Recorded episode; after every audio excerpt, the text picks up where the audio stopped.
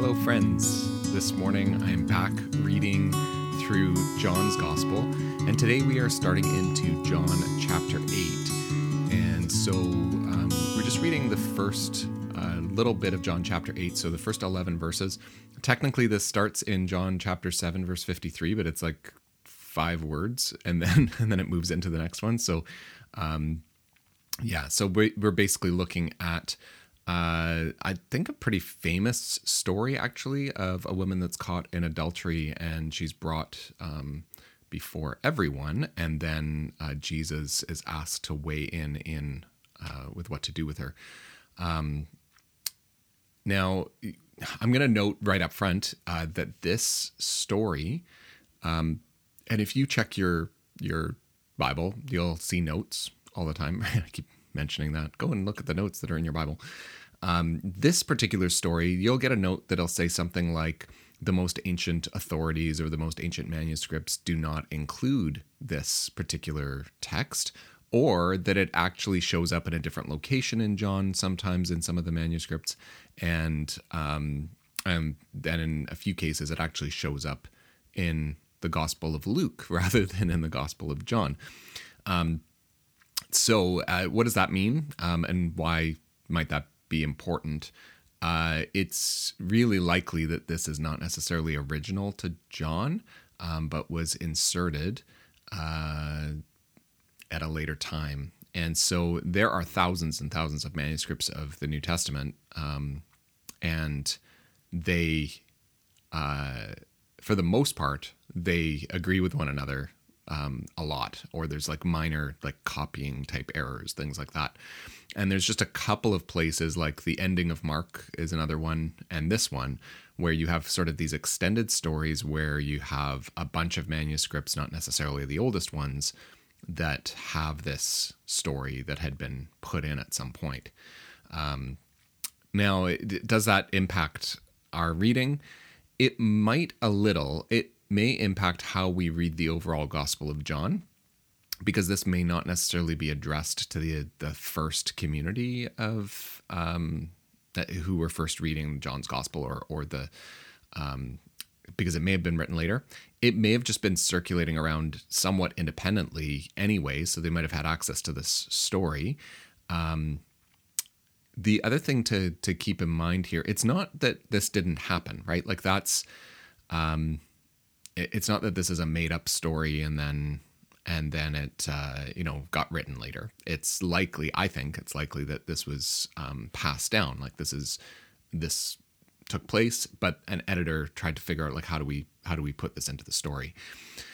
Um, this may also tell us something about uh, the importance of this story. So it's unlikely that this was like edited out and then put back in as in you know people were like actively suppressing it or something like that. That's unlikely. It's more likely i think that this story was circulating um, and it was so important and people found it to be uh, something that needed to be told that then it got put in. So it almost like for me in a way elevates the importance of the story but it also might not completely fit with the character of the overall Gospel of John. So, anyway, all that to say, uh, it's kind of it's an interesting story. There's some really um, there's there's been lots of interpretation around this story and there's some strange features about it which I would need to go and look up like cuz these are just sort of initial thoughts. Anyway, let's dive in. Sorry, I, too much of a preface this morning for uh, for this one. So here we go. Uh, this is John chapter basically John chapter 8 first 11 verses, but just a few words from uh, the previous chapter to, to kick off the story. So then each of them went home, while Jesus went to the Mount of Olives. And early in the morning, he came again to the temple all the people came to him, and he sat down and began to teach them. The scribes and the Pharisees brought a woman who had been caught in adultery, and making her stand before all of them, they said to him, Teacher, this woman was caught in the very act of committing adultery. Now, in the law, Moses commanded us to stone such women.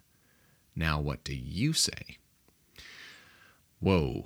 Okay, so let's notice a couple of things here.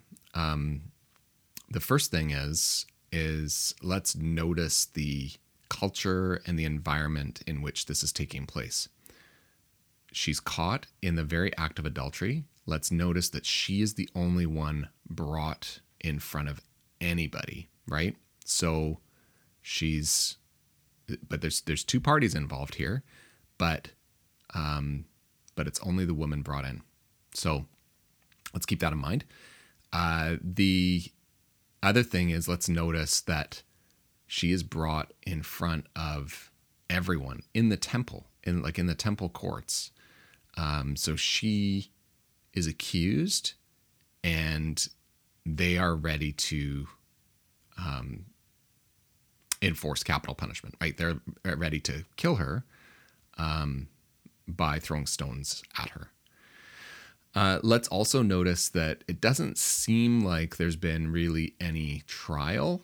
Um, so this might be actually closer to like a community lynching, which is legitimized by, they are legitimizing that by citing the law that Moses commanded us to do stone such women.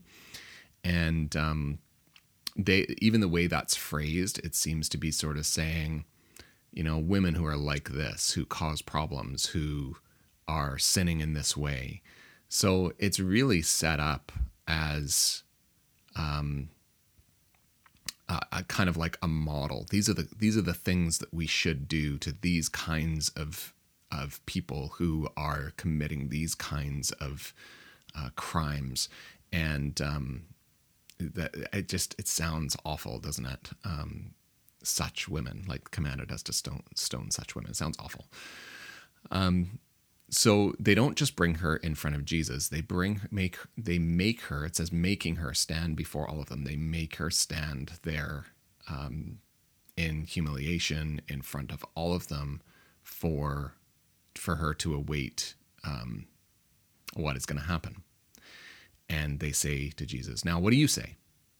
And then we get this note in verse 6. It says, They said this to test him. So they're asking Jesus to test him so that they might have some charge to bring against him.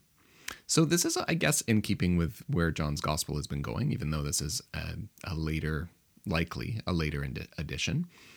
Um, and so they're still trying to find like a way to charge Jesus. So, how is this a test, right? So, I guess they're suspecting that Jesus is going to say, you know, let her go, um, and you know that his compassion is going to outweigh what the law says, and that that's going to be a problem because Jesus is now basically saying, like, he's already basically said, at least in their viewpoint, don't follow the Sabbath laws. Um, and which which I don't think is quite what Jesus is trying to say. He, I, I think he's more on the side of Sabbath as a gift, um, and but but we ought to be able to do things like heal and eat and celebrate and all those sorts of things on the Sabbath. Um, so anyway, he's already in their minds breaking that law and saying that's okay. Now, what about this? Like capital punishment backed up by the law. How about this one, Jesus? Like, are you going to also say we don't have to follow this one. Um, and so that that's I guess what the test is. Jesus then, in still in verse six, Jesus bent down and wrote with his finger on the ground. And uh, and he's going to write again with his finger on the ground. And I don't really know what this means. And I think there's been lots of speculation as to what did he write on the ground? Like why is he writing on the ground? And I'd have to go and do more research and come up with some kind of like conclusion to that. Um, so I encourage you to do that, or maybe you've heard um, a sermon on it, or maybe you've maybe read about him him writing. I don't totally know what that's about, so I would have to go and look. Um, but it's kind of an interesting thing. All of a sudden, okay, Jesus is bends down and writes with his finger on the ground, and that's his response. And then verse seven, when they kept on questioning him he straightened up and said to them, Let anyone among you who is without sin be the first to throw a stone at her.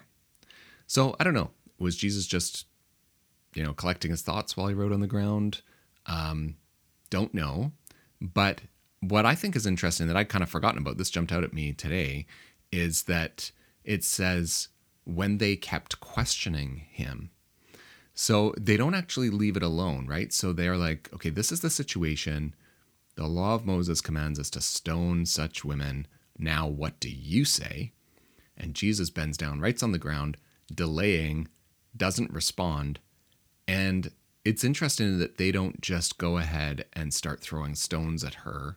They're actually waiting on Jesus, but they continue to question him when they kept on questioning him. So, this are they doing this to actually because they think it's the right thing to do? Or are they doing this actually really as a way of trying to trap Jesus? Is this actually about trapping Jesus? Um, could be. Uh, and then he says, like this famous saying, let anyone among you who's without sin be the first to throw a stone at her. Um, uh, and he just leaves it at that. This is not particularly typical of John's gospel, right? You'll notice in lots of other stories in John's gospel, Jesus will not just say uh, a one sentence kind of thing to silence his opponents. He usually uh, keeps talking and confuses them, and they ask questions, and he keeps talking. Um, and there's a long commentary.